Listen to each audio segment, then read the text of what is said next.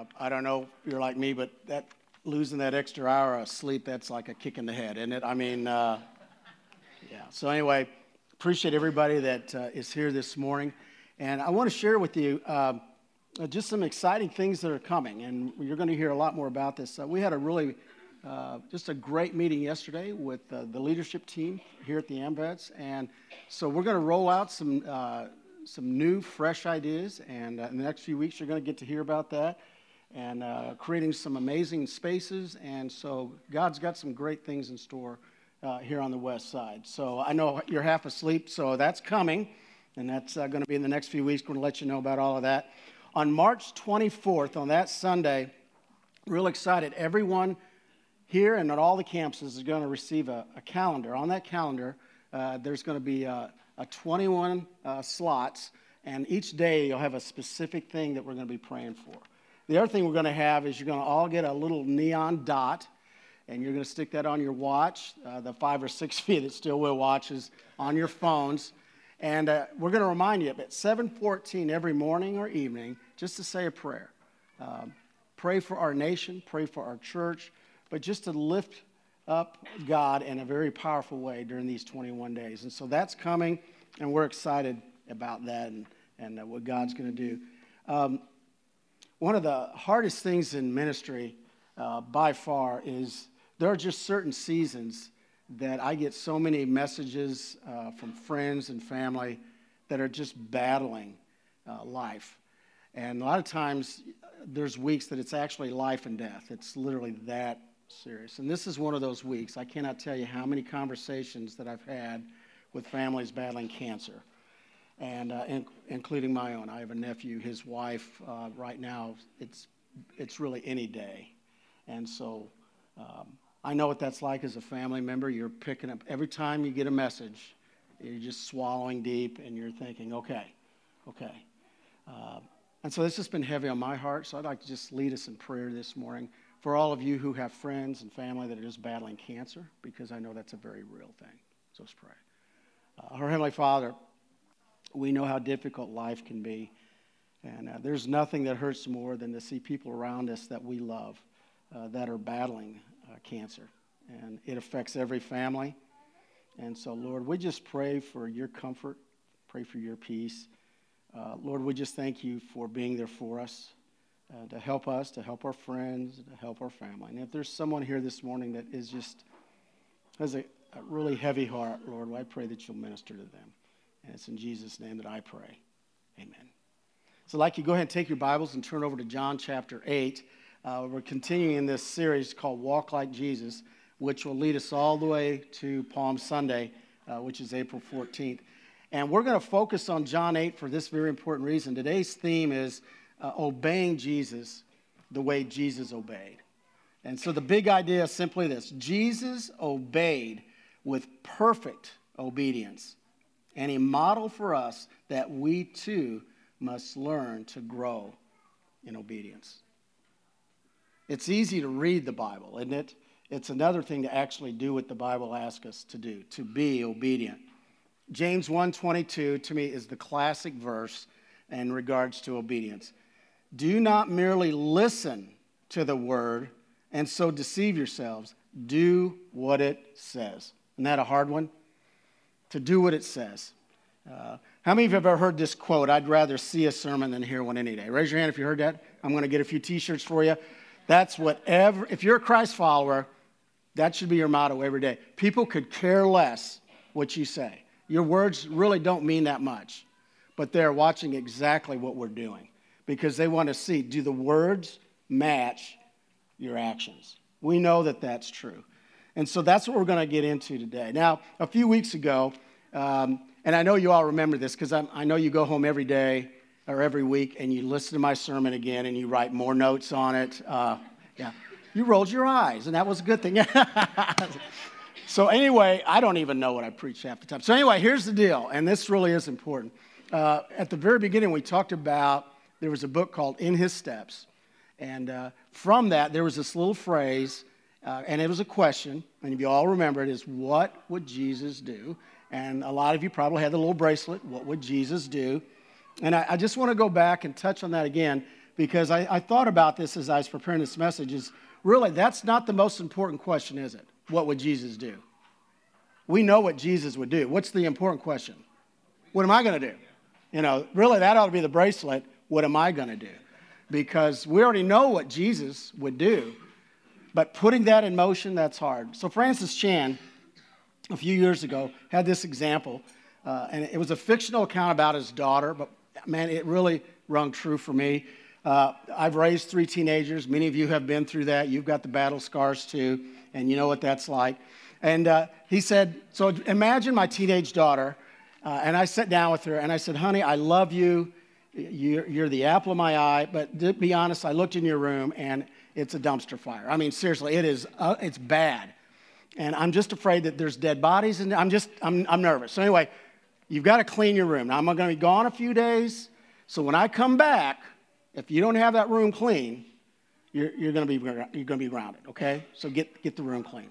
Goes away for a few days, comes back, and uh, gets back in town before his daughter gets home from school, tiptoes down, looks in a room, nothing has changed. It's still a bombshell. And he's like, I, I cannot believe it. Uh, she gets home from school, and you know how teenagers are, they have that sixth sense. And she goes, Dad, I can, understand, I can, and I can explain. Let me explain. I know you wanted me to clean the room, and I thought that was a tremendous challenge. And so I did a word study on a clean room. And I got to be honest, I found some fascinating things about a clean room. And then I actually had some friends over, and we talked about the advantages of a clean room. And you know what? They all agree it's a good thing. And Dad, you're going to love this. You know Jeremy? Yeah. Jeremy wrote a song called I Love My Room. And Dad, so what do you think? He's like, What? What would a parent say? I could care less. Really easy. I just want you to clean your room. Now, as crazy as that sounds, how many times do we do that with God? I mean, it's exactly what we do with God. He's like, love your neighbor as yourself. Mm, I'm going to do a word study on neighbor. And I'm going to write out 10 creative ways I can help my neighbor. And then in Bible study, let's talk about how I can help my neighbor. You know what God said? Shut up and help your neighbor. Isn't that, isn't that true? Maybe not shut up. I mean, God's not that blunt. But in all honesty, this is where the rubber meets the road. Do we do what the Bible tells us to? Are we obedient? Because Jesus, every day of his life, he was obedient to God's word. That's why this morning we're going to see that obedience of Jesus to his heavenly Father brought light to a very dark world. Now, what I'm really excited about today is uh, the preaching today is going to be split up between me and Claudia Mitchell. So you're going to get half of a really good sermon today. And Claudia and I love this text when you look at John 8 because you, you get to see that, and this is a key Jesus is worthy of our obedience. Keep that in mind. He is worthy of our obedience because Jesus is the light of the world. Follow with me, John 8, verses 1 and 2. Jesus went to the Mount of Olives and at dawn, he appeared again in the temple courts, where all the people gathered around him and sat down to teach them. Did you notice when Jesus showed up at the temple courts early in the morning, people started to gather? So let me give you a little background throughout this text. And here's one that I love just as I read through the book of John. I love the book of John. Actually, our men talked about this a little bit Wednesday night. And that is if you read through the book of John, you're going to find out that he loves the number seven. And here's what I mean by that you're going to read about seven festivals that Jesus was a part of in the Jewish culture. There are seven miracles that John touches on, and there are seven what they call I ams that Jesus deals with through the entire book of John. So as you read through John, you kind of see this flow, and you get to realize that Jesus goes where the people are. He loves people and he wants them to experience God at the deepest level. And here he shows up at this remarkable time of the year for the Jewish people. They've come through Yom Kippur. Yom Kippur is the Day of Atonement, and it is heavy. And then they have, after Yom Kippur, uh, it's this amazing, amazing season. It's a week, and it's the Festival of Tabernacles, or shelters. And uh, they spend a week just honestly spending a lot of time with one another. And there's a lot of celebration. And they, they gravitate to the temple. And that's where Jesus goes. He goes where the people are. So I want to show you. Now, this is going to be hard to see, uh, but I'm going to show you a picture of the temple. And so this is a good reason why you should sit in the front of the church. But I'm just going to point out a couple things here. And this is a bird's eye view. So if you had a drone, this is what you would see as the Jewish people, not just this festival, but any time when they would approach the temple. If you were looking outside, if you look to the east there, if you go below there, anybody can be there from Solomon's porch down. That is, that is open for anybody. And so that's where folks would be. If you remember, Jesus got upset when they were selling things and, and he flipped the tables. So anybody can be there. But then if you go through the next gate, you go up 12 steps, it's called Beautiful, the Beautiful Gate. You would get into this amazing area, and it's called the Court of the Women. Now, you had to be Jewish to get there, but all men and women were welcome in that area. Now, uh, in the scripture, you'll read cubits. And so I did the measurements here. And so that area would be 200 basically by 200. That's the size. Now think of how the world changed in that square, because it did. And then if you go even farther, you go up 15 steps and you'll reach the next area. And in that area, that's where you would have the, the sacrifices. The, the priest would make the sacrifices. That's where they had the table of showbread with the 12 loaves. Very important place. Uh, women were not allowed in this area. And then if you go to the next area, 12 more steps, you know where you're at? The holy place. And then behind the curtain is the what? Holy of Holies. Only the high priest could go there. So you can see the temple was set up that you just kept gradually going higher and higher until you were truly in the presence of God. Why is that so important? Because when you know that, then it makes perfect sense when Jesus said, I'm the light of the world. I want you to see in just a moment why that is so important. It's important to them, and it's important to us. What happens in this courtyard is a story that you've all heard many times, and it starts in verse 3. So if you've got your scriptures, turn over there to John 8, starting in verse 3. The teachers of the law and the Pharisees brought a woman caught in adultery. And they made her stand before the group. And they said to Jesus, Teacher, this woman was caught in the act of adultery. And in the law of Moses commanded us to stone such a woman. Now, what do you say? They were using this question as a trap in order to have a basis for accusing him. But Jesus bent down. He started to write on the ground with his finger. Don't you Wish you knew what he wrote. I would love to know that.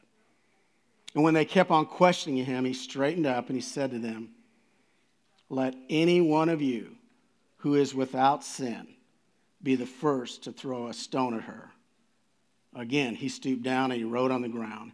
And at those who heard this, because they would go away at a time, and the older ones first, until there was only Jesus left. And with the woman still standing there, Jesus straightened up and he asked her, Woman, why are they? Has no one condemned you? No one, sir, she said.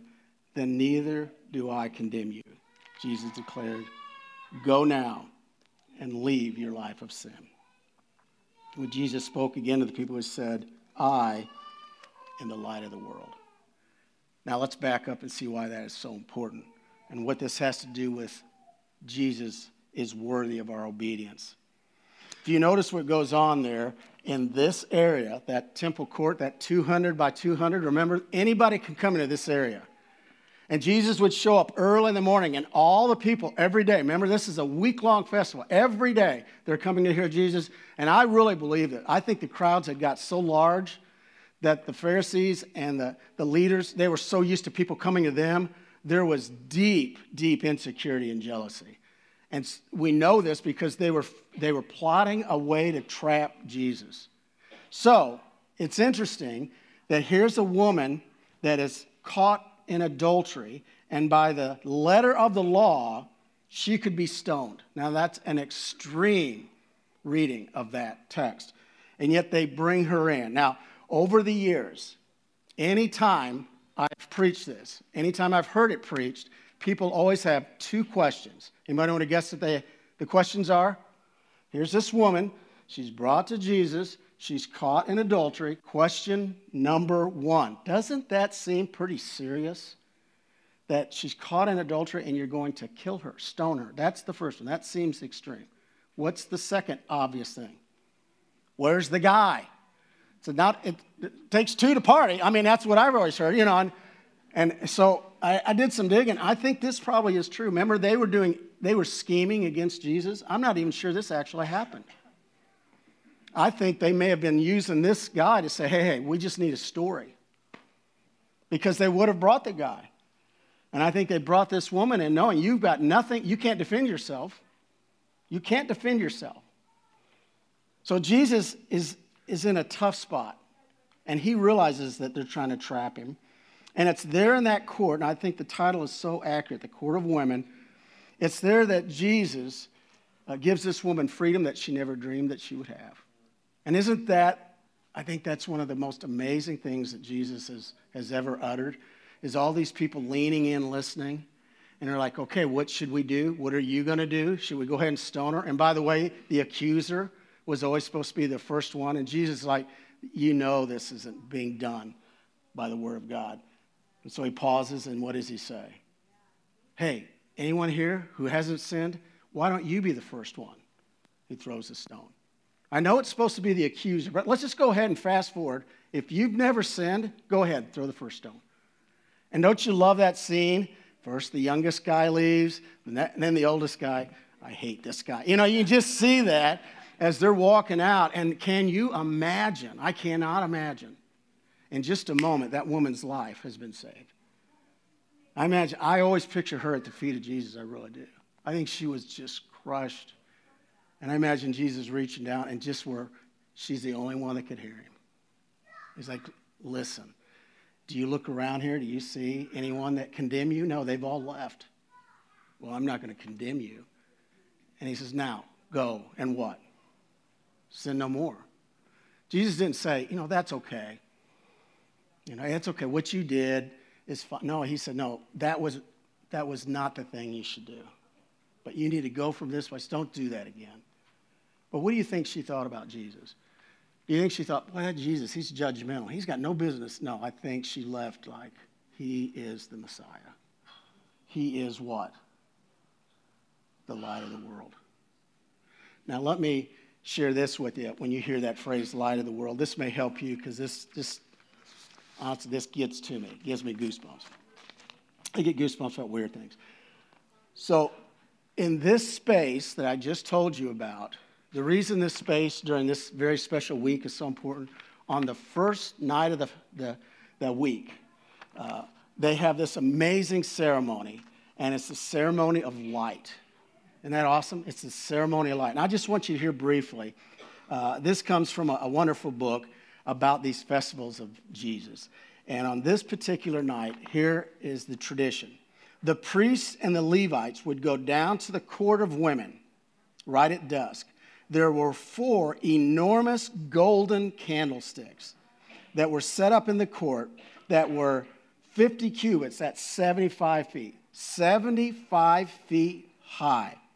There were four young people that would climb the ladder, and then they would pour 7.5 gallons of pure oil in each one of those candles. And then from the priests, they actually took the clothing and they wrapped tight wicks and then they would have singing and they would light each one of those. So imagine 75 feet high. Imagine the light that is coming from there. And then there would be this amazing music that they would play, and that went on all through the night. And they said all over the entire area, you could see because of the way the temple was, how beautiful the temple was. The whole world really could see this amazing, basking light. So when Jesus does this amazing healing, frees this woman. Did you notice what he did next? He stepped out and he said, I am what? The light of the world. Can you? I'm telling you, they were blown away. They had just seen him free a woman that they never dreamed could be free. And now he's saying, I'm not just the light of the Hebrew people, I'm the light of what? The world. Boy, Jesus didn't just randomly say, I'm the light of the world. He knew every night when you see this glow, you got to remember that's a symbol for me. And Jesus is the light of the world for all of us. Years ago, I was, uh, we were on a missions trip. You're going to think this is nuts, but it was just south of Atlanta, but it was the summer of 1996. So we actually drove through to this missions trip, Atlanta, on the opening night of the Olympics.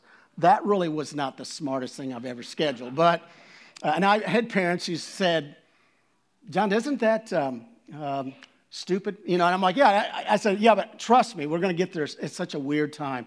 And honestly, it, it, was great. About one o'clock in the morning as we drove through, and I'm like, I woke them all up. I'm like, hey, look out the window. There it is. There's the torch. You will never forget this moment. And they're like, We probably will. And I'm like, Well, you shouldn't. I mean, there is that torch, there's that light that you've always seen. I tell you, that light every year for the Hebrew nation, that, that's, that, that's their light. And here's Jesus who said, I am the light of the world. I can penetrate any darkness. What kind of darkness are you in right now? I mean, what kind of fog are you in right now? And I know you're already in a fog because you haven't slept. I know that. But I mean, spiritually, what kind of fog? Because whatever darkness you're battling, the light of Christ can penetrate that. You see, what I love about Jesus, and I think it's what this woman taught us, is that we're not obedient to Jesus because we feel guilty. He doesn't want us to be obedient because we feel guilty. He wants us to be obedient because He's worthy of our obedience. Does that make sense?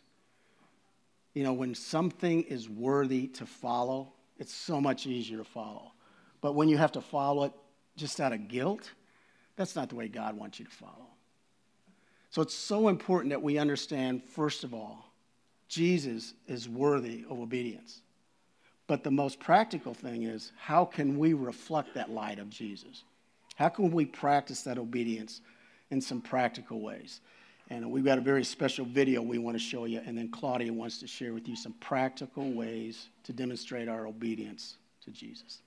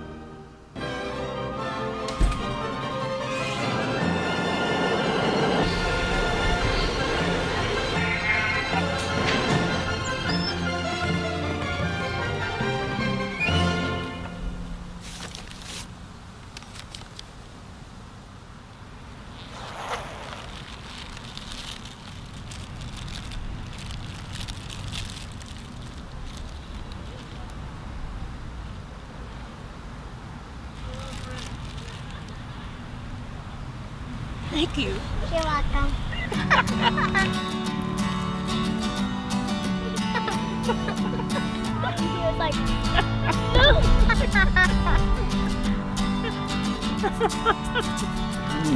Here you go. Thank you. I love broccoli. Oh.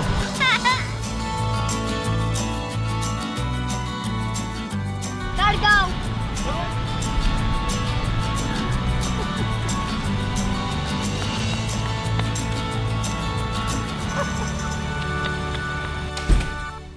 So did you find him?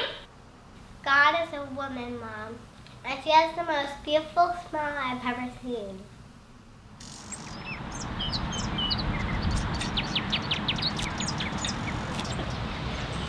Why are you in such a good mood? I just ate Twinkies in the park with God. He's much younger than I expected.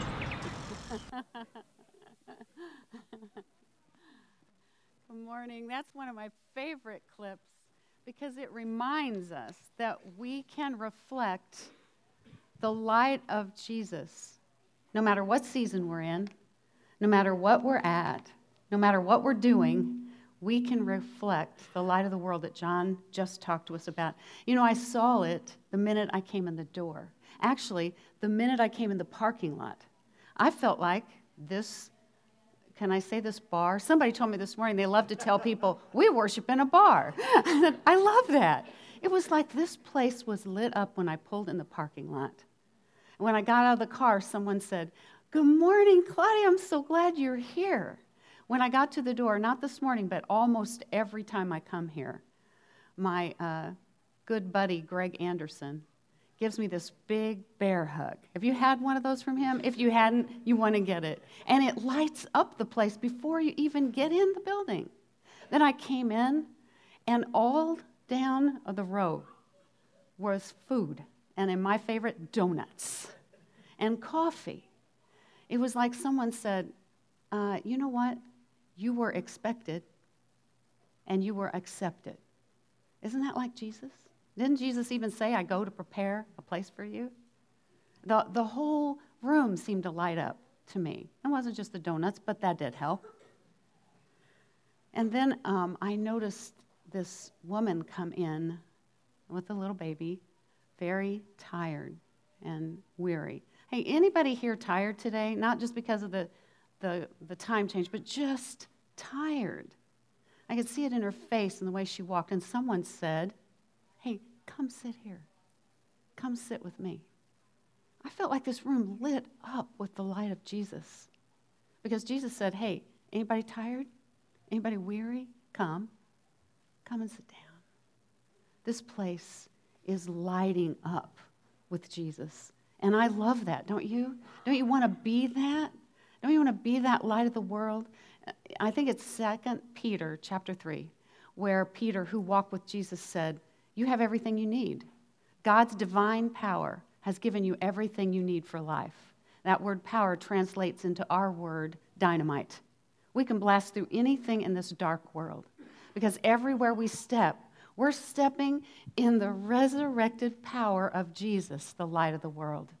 So it's sort of like a Disney movie. Green things can grow where we walk, and birds can sing, and things can sprout up. The world can light up because that power of the risen Savior is within you and I.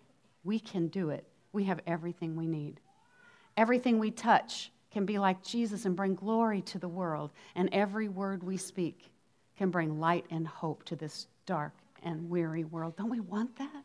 Don't we want that? Well, Jesus showed us how to do it. He chose to live his life on earth in obedience by being submissive to God and surrendering. Submission and surrendering is all about obedience. And I love this that Jesus said about it. He not even modeled for us how to be the light of the world. He talked to us about it. And in John 8, he says, when you have lifted up the Son of Man, then you will know that I am He, and that I can do nothing on my own, but speak just what the Father has taught me. The one who sent me is with me. He has not left me alone, for I always do what pleases Him. Even as He spoke, many believed. You know, Jesus is co equal with the Father and the Spirit in the Trinity, and yet He chose to live His life on earth in submission to God in all things in all times, in all ways. And John walked with Jesus, talked with Jesus, prayed with Jesus, and he knows, he watched him. He talks about Jesus surrendering in obedience 47. I love you. You talked about the word seven. Well, he talks about it 47 times. How Jesus was submissive and surrendering in his one and only life here on earth. Jesus said things like, I've come down from heaven not to do my will, but to do the will of him who sent me. Whatever I say is just what the Father has told me to say. He said, I tell you the truth. The Son can do nothing by himself, he can only do what he sees his Father doing. So, by living in submission and surrender, we can bring the light of Jesus into the world that's, in, that's so contagious. Did you notice Jesus said, after Jesus said these things, many believed? It's contagious because we live in such a world that is so about me. You notice that? It's all about me, me, me. And to be a submissive person, the attitude that Jesus had was always, you go first. That's all about submission and surrender. It's you go first. You go first. That's how Jesus was. I was found myself on a panel uh, at Indiana University with a hundred college students. I don't know how I got there, because on one side of me was a theologian, on another side of me was a professor, and down the, the road was uh, a man I think the world of. You know him, he attends here a lot, and it's Neale Donhour. And he was on this panel. And we were to answer questions from these students. Um, and the first question the facilitator said, facilitator said, I want all the panel to answer this question. I want you to give the mantra of your life in one sentence. And my thought was this What's a mantra? What's a mantra? I had no idea what I was going to say, and I was first. And Neil, I think he recognized my, um, I don't know, I was probably sweating because Neil spoke right up. And he said, Oh, I can do that. I can give the mantra of my life in four words. And those words are it's not about me. Will you say that with me? It's not about me. Oh my gosh. And being as uh, bright as I am, I spoke up and said, Oh, Neil, that's exactly what I was going to say. but what an attitude. It's not about me attitude. It's a you go first attitude, and it changes everything. I love this uh, quote from Jesus Christ himself, where he said, if I turned the spotlight on myself, it wouldn't amount to anything. But my Father, the one you say is your Father, put me here at this time and place. So, you go first submission is abandoning all your outcomes to God. It's letting go of trying to get our own way, to refuse to try to let anyone or anything turn out a certain way. It's abandoning everything to God, surrendering to a you go first moment.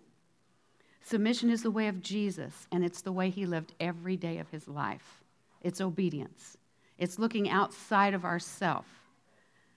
It's an outward, you go first, instead of an inward, mine, mine, mine attitude. And it leads to freedom, like we sang about this morning, like we can't even imagine. And I observed this firsthand when I was teaching first grade at Spencer Elementary. I was uh, walking after school. There's a the the school is in a circle. And so after work, we would walk in this circle depending on how the day went. Sometimes it was really fast, other days we were barely walking. But I walked with a friend who had just become a believer. And as we walked, the conversation always went like this I, you know, I just accepted Jesus, but I, I don't, I don't feel different. I just accepted Jesus, but my finances haven't changed. I just accepted Jesus, but I haven't found, I'm still single. I just accepted Jesus and my car has broken down. I just accepted Jesus and my life isn't perfect. And I thought if I accepted Jesus, and this was all about her every day, every day as we walked. And one day she said, I am so tired today, Claudia, I didn't sleep last night. Because every morning this week, a bird has, at 5 o'clock in the morning, hits my window and falls to the ground and bangs my window and falls to the ground. And he wakes me up every morning, and I can't sleep, and I'm just worn out from it. So I was teasing, and I said, "Well, Karen, let me give you a suggestion. Tomorrow morning, get up at 4:30 a.m., go out, hide in the bushes in front of your house, and find out what's causing that bird to act like such a bird brain." And I was kind of teasing. Well, she did it. And the next day she came to school, and while we were walking, she looked different. Talk about the light of the world. I could see it in her face. I could feel it in her body. I could hear it in her words. Karen was changed. And she said to me, Claudia, I will never be the same because what I saw when I looked in my window changed my life.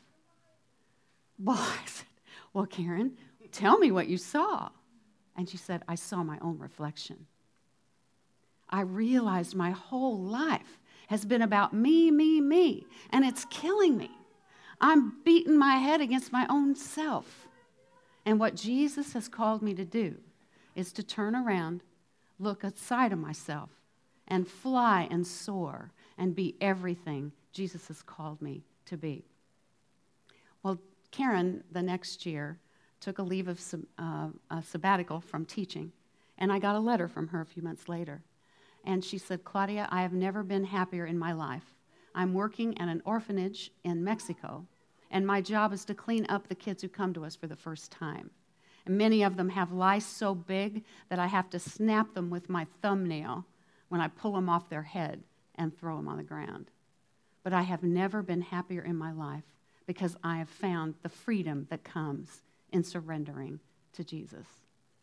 Submission and surrender is obedience, and it changes everything, and it brings light into the world.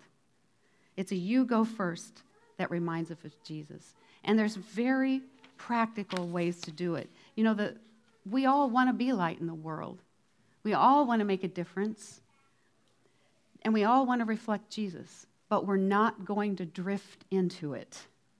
We have to consciously decide every moment of every day to walk out of this me, me, me environment and into a you go first moment. When we're getting ready to make dinner when we get home from church today, pray over the people that you're going to serve.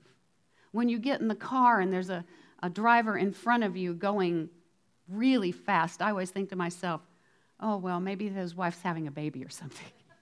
Try to think good thoughts. Try to pray for the people that are serving you today. See the world through the eyes of Jesus. If you're reading the newspaper, read the newspaper with Jesus. As your life goes, try to make every moment one of surrender and submission to Jesus. I have a friend who I think does the most beautiful thing. She said, Claudia, so much my life is intention. Anybody here tense today? Shoulders tense, hands clenched. She said, I, I noticed I was walking around with my hands clenched a lot. And I want to be an open, submissive, surrendered Christ follower. So she said, what she does moments and moments during the day is open up her hands to God and she thinks these words Dear Jesus, Son of God, your will, your way, this moment. And it reminds her that obedience is surrender and submission. And she says she does it throughout the day whenever she feels that tenseness of me, me, me. So let's just do that right now. Would you, would you open your hands if they're clenched? And, and relax your body. Let those shoulders relax a little bit. Take a deep breath. And will you just repeat this prayer after me? Dear Jesus, Son of God, your will, your way, this moment. Amen.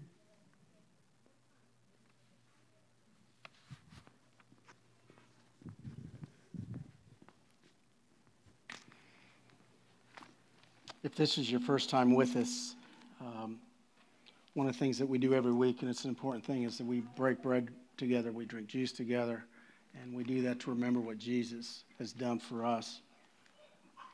I thought, what a wonderful thing to do is what Claudia has just done with us is to remember that in our lives. So if you were to take communion today and you went back and you sat down, you just turned your hands over and you just sat there still. If you uttered those words, your will, your way, this moment. And then maybe do it a second time, maybe a third time. But just to remind yourself that you're in the presence of Jesus Christ. And that no matter how dark your life is right now, the light of Christ is here for you. We have tables all over the room, the four areas of the room. And if you need help in any way, if you raise your hand, we'll bring communion to you. Let's pray. Our Heavenly Father, we just uh, surrender to you at this time. Praise you for your light. And some of us uh, this morning may be going through some really dark times. So, Lord, we pray for your will. And Lord, we thank you that your light shows us the way. So, Lord, thank you for your way. And Lord, we just pray that we don't put it off. That we realize at this moment we want to give you our undivided attention that we truly want to do this in remembrance of you. Lord, thank you for this bread. Thank you for this juice. Thank you for this time that we can just show you how much we love you. It's in Jesus' name that I pray. Amen. Thank you for watching this message from Sherwood Oaks Christian Church. Did you know you can view any message from the past six years at socc.org/messages? You can also view complete worship services from the past month at socc.tv.